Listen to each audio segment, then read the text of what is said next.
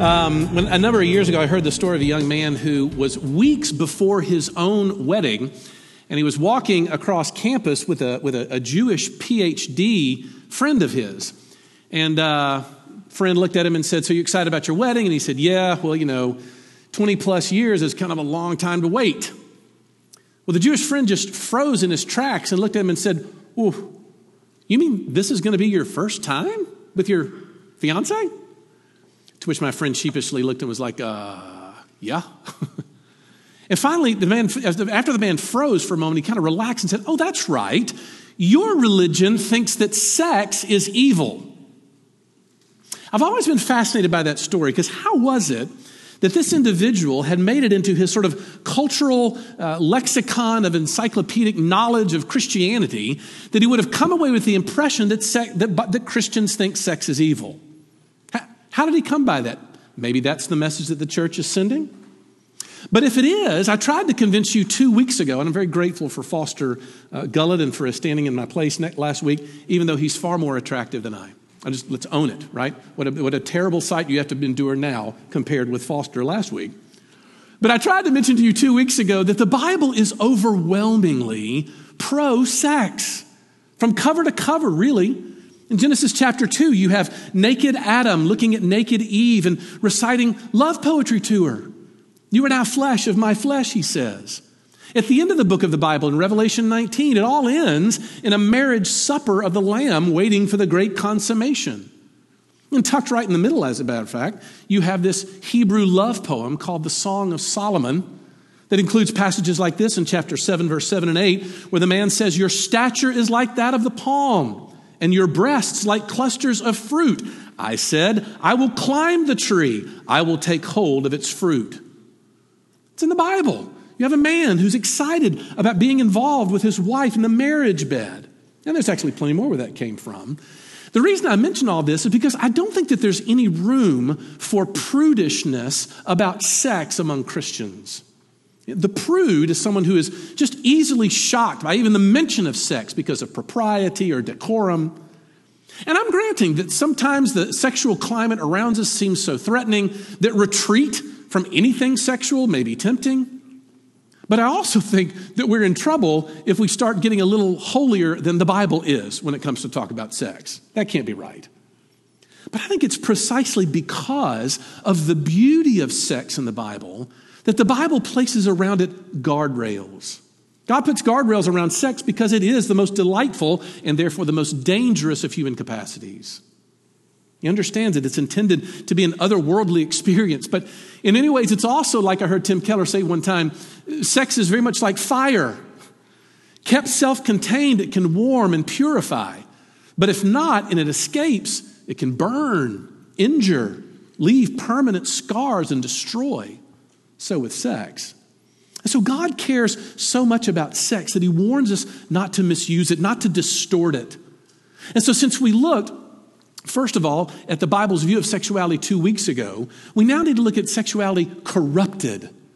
How is it that in our way we are wrestling in our particular time with distortions of the Bible's approach to sex? And here's the thing I've identified five of them, and there's no way I'll be able to get to any kind of in depth discussion of any of them. But my hope is that you'll figure out before it's all over to begin a discussion. That's what I'm hoping for, is to start a conversation, right? So, five distortions of sexuality that we face. I want to deal with them with a scripture passage in each as we dive into it. Number one, I think we have to mention marital sexlessness as a first distortion. Let me read something before I dive into this. 1 Corinthians 7 3 through 5, Paul says this The husband should give to his wife her conjugal rights, and likewise the wife to her husband. For the wife does not have authority over her own body, but the husband does. Likewise, the husband does not have authority over his own body, but the wife does. Do not deprive one another, except perhaps by agreement for a limited time, that you may devote yourselves to prayer. But then come together again, so that Satan may not tempt you because of your lack of self control. I, it comes as a, a, a surprise to a lot of people when I mention it, but you realize, in addition to the coronavirus pandemic, we've had an epidemic going on for about 10 to 15 years, according to researchers, of sexless marriages. Uh, couples who engage in sex, according to researchers, less than 10 times a year constitute about 15% of American Western marriages. 10% of that, that group reports Uh, having sex maybe once every six months, sexless marriages. Now, look, I approach a topic like this with great caution because I realize that there's a myriad of issues. Some of those issues are medical, some of those issues are emotional.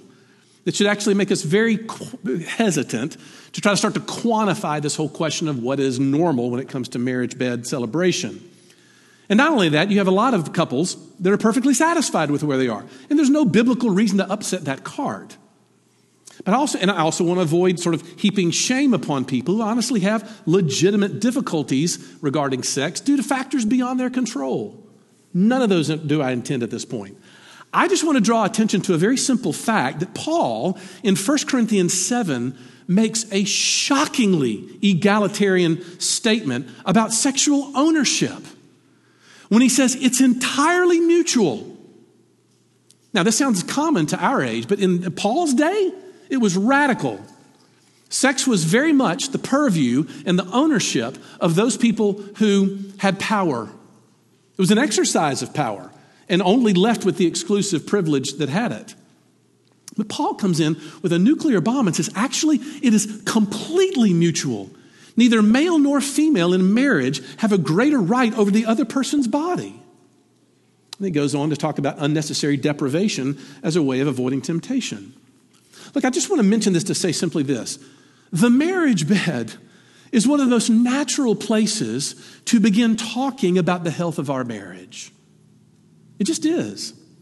And perhaps exploring the ways in which, oftentimes in marriage, you settle into patterns and expectations that could potentially be harmful to one another might be a good idea. In other words, maybe it's about the communication of marriage, not necessarily about arbitrary numbers we're attaching to frequency. So, marital sexlessness, we, we have to at least mention that because the Bible mentions it. Secondly, though, we have to deal with the question of verbal obscenity very briefly on this one because the Bible talks about it. if you remember from our study through Ephesians last spring, we talked about Ephesians 5, 3 and 4, where Paul says this But sexual immorality and all impurity or covetousness must not even be named among you, as is proper among saints. Let there be no filthiness, nor foolish talk nor crude joking, which are out of place, but instead let, them, let there be thanksgiving. And his point is anybody who abuses sex, jokes about sex, or joins in with those who abuse sex has no, here's the phrase he uses, inheritance in the kingdom of Christ and God. Okay, now look, since we did the study through Ephesians back in the spring, as I'm sure you all remember, that word inheritance ought to ring some bells, right? Because when we look back there, we realize that inheritance is a loaded word for Paul. In chapter 1, verse 18 of Ephesians, Paul actually says that God himself has an inheritance. And you know what it is? It's in the saints. That is, God, in the book of Ephesians, sees when he looks down across his people and what Jesus has accomplished on the cross, he sees something that makes him feel wealthy. That's his inheritance. What's the point? Paul uses the word inheritance every time he's talking about intimacy. So follow the logic there, right? In, in, in the, if in the way that we talk, in the jokes that we tell, in the references that we make, if we're making light of God's most vivid symbol of intimacy in human sexuality, how then can you hope to expect to have intimacy with the object of that symbol in the presence of God? Uh, well, Paul doesn't mix his words. You won't. Look, Christians, for that reason, have always been the ones in a culture who have a holy reverence for sexual talk. But that doesn't mean that we don't ever talk about it. It just means that when we do, we speak in terms that celebrate its power and honor the beauty that God has associated with it. That's where we are. Thirdly, though, we get the obvious, what I would call adulterous unfaithfulness. That's the most vivid distortion of human sexuality. And I want to unpack this using a proverb in Proverbs chapter 5, beginning in verse 18, where King Solomon is talking to a young man, and he says this to him. He says, Let your fountain be blessed and rejoice in the wife of your youth. a lovely deer, a graceful doe. Let her breasts fill you at all times with delight. Be intoxicated always in her love. Why should you be intoxicated, my son, with a forbidden woman and embrace the bosom of an adulteress? Okay, now look. That word there translated forbidden. Some of you in other translations, as you may be looking at them right now, will have something different there. Some of them will say uh, with a strange woman. Others will have the translation with a foreign woman. That's actually the most literal translation.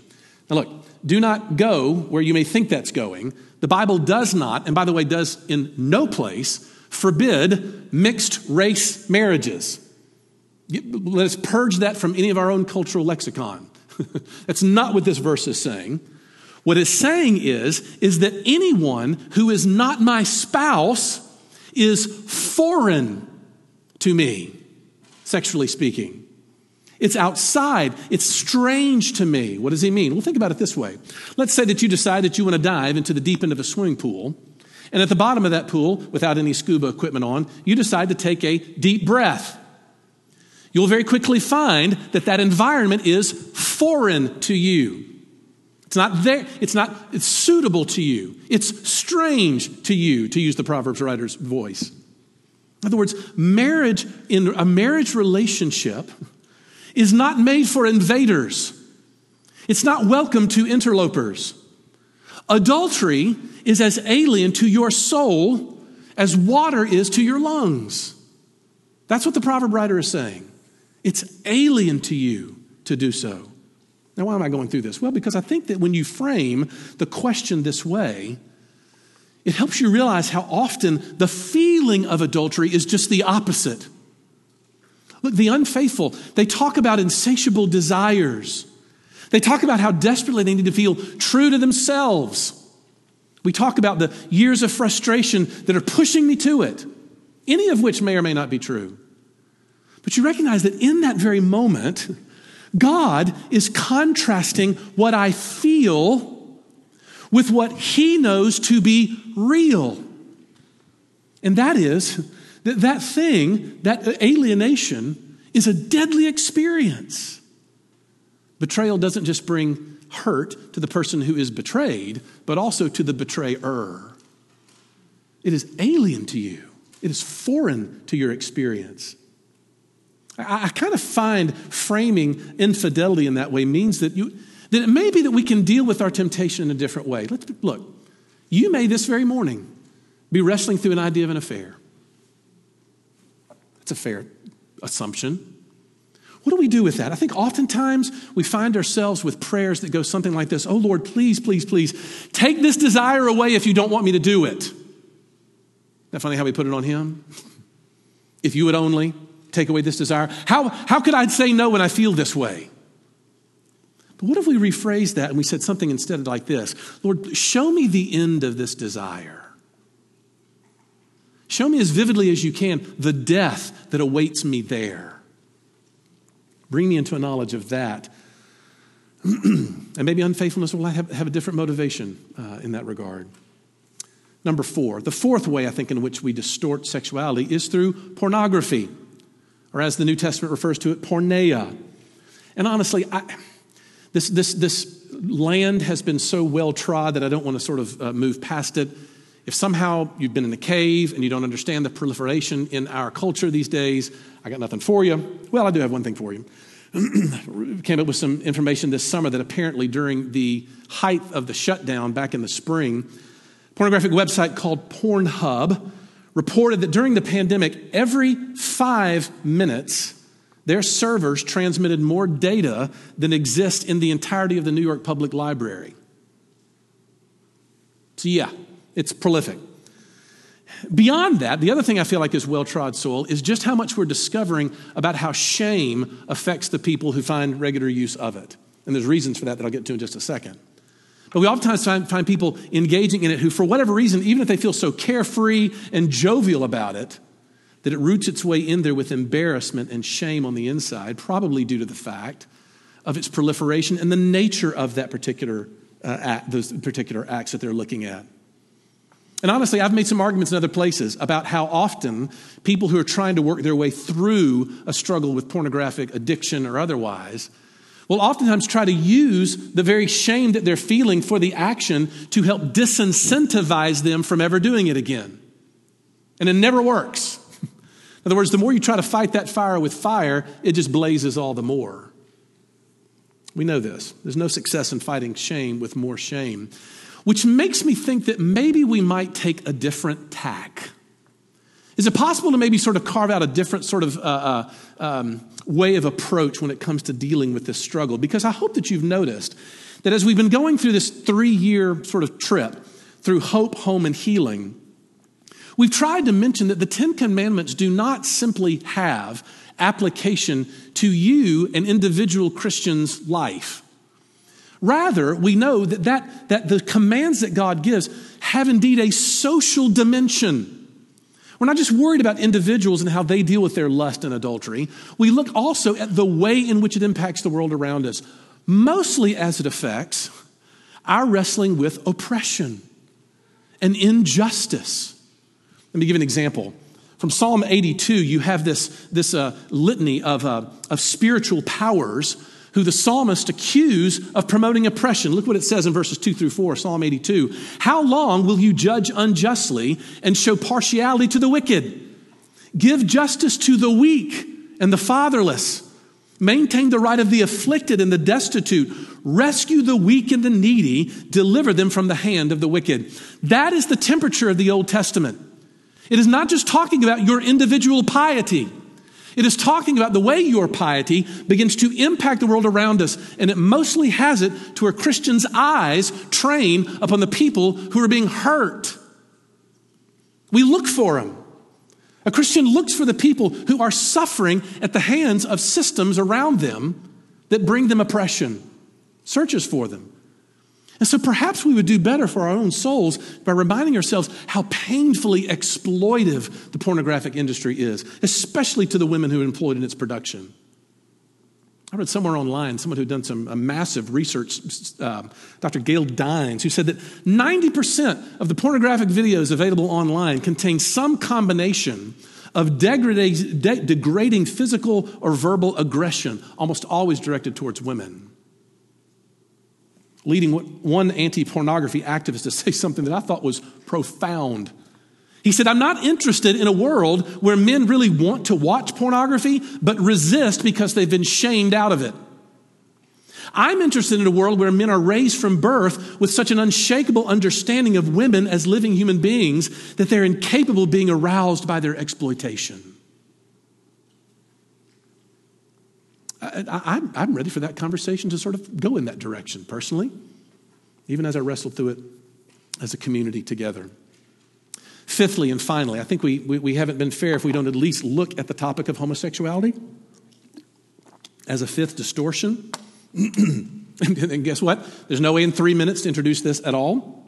But I do think that the LGBT movement uh, in the last, what, decade, decade and a half has won the battle in popular culture to destigmatize uh, uh, same sex erotic attraction. Um, and I think, in large measure, the strides that have been made by that particular movement are due to the way in which they framed this discussion around a civil rights struggle, right? Uh, for anyone who would sort of want to question the assumptions underneath that movement, oftentimes we're warned at being on the wrong side of history. Do you really want to be that group that sort of oppressed this particular community when it comes to gay and lesbian sex normalization? And actually, I may surprise you here for a second because I think actually, at least that little voice can be heard. I have some affinity for this because I don't think that there's any society that can get away with maybe not thinking for a while about how important civil rights are and how much they need to be protected.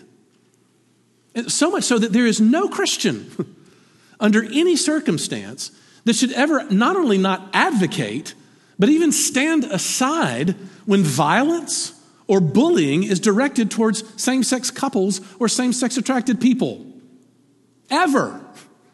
Regardless of how we come to an understanding of human sexuality in different ways, every Christian has to honor the unavoidable fact that every single individual from the gay and lesbian community are created in the image of God. And that fact establishes that they deserve our honor and even a baseline human protection because of it. Now, I know we want to argue about what those baseline human protections are. Fine. But we can't deny the fact that inappropriate behavior, violent behavior, is never appropriate under any circumstance.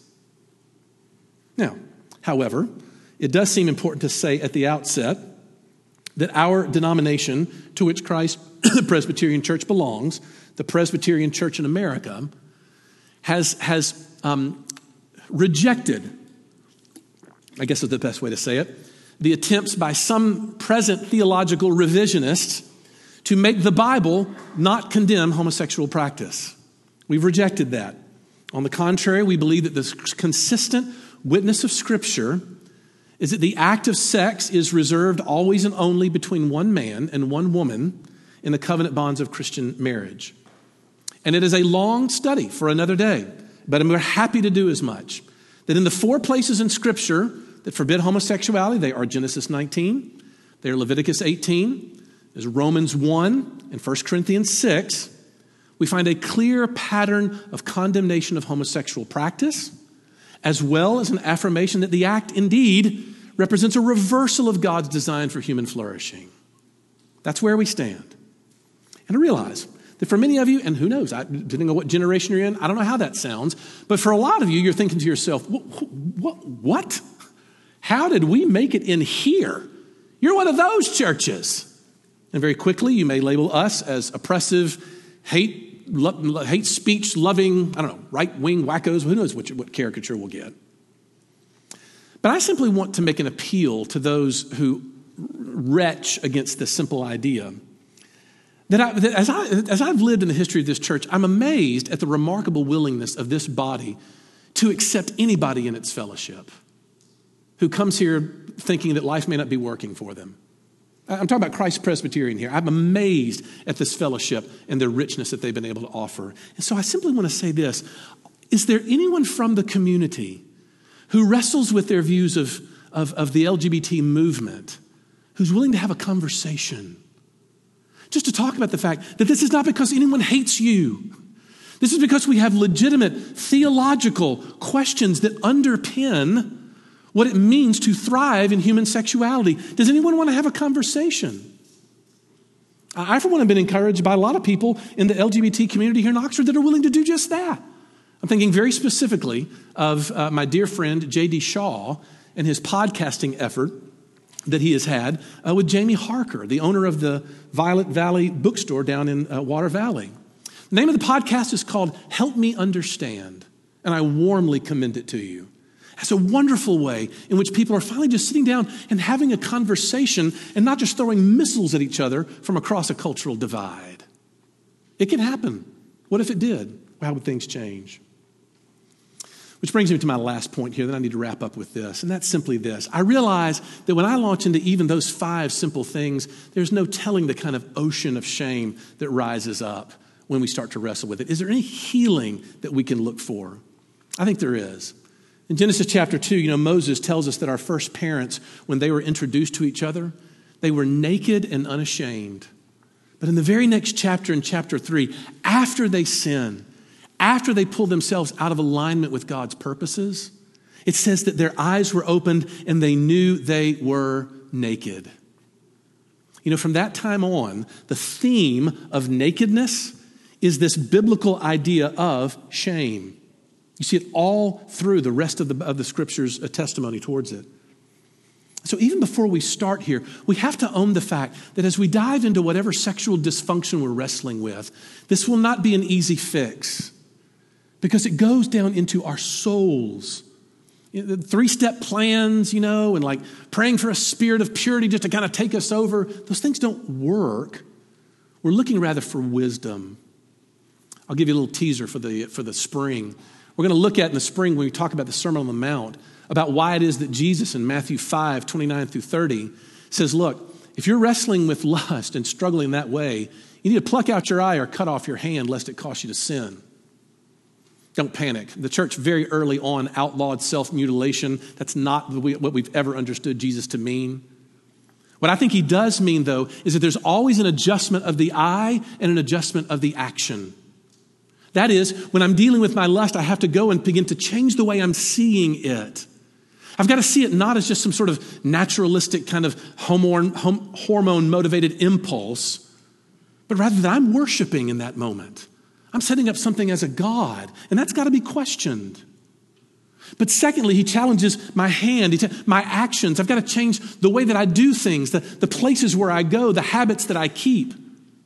And now you can see the genius of Jesus' wisdom. He says, Look, if all you end up dealing with are the actions without a change in perspective, you're going to frustrate yourself and get moralistic. But if all you have is the change of perspective and don't want to bother your actions, you're really naive if you're going to make any progress.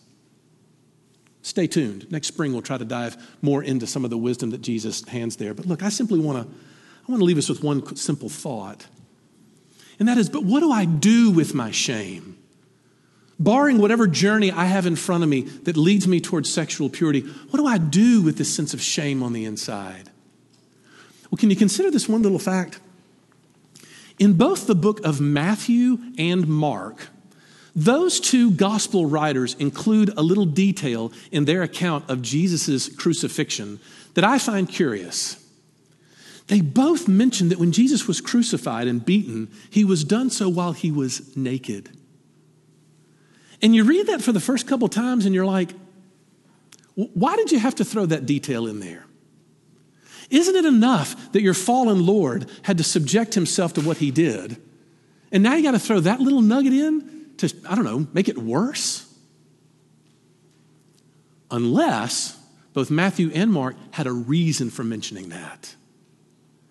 Because they understood that as Jesus is going through his passion, he is stripped naked to show the world that I am here to bear your shame.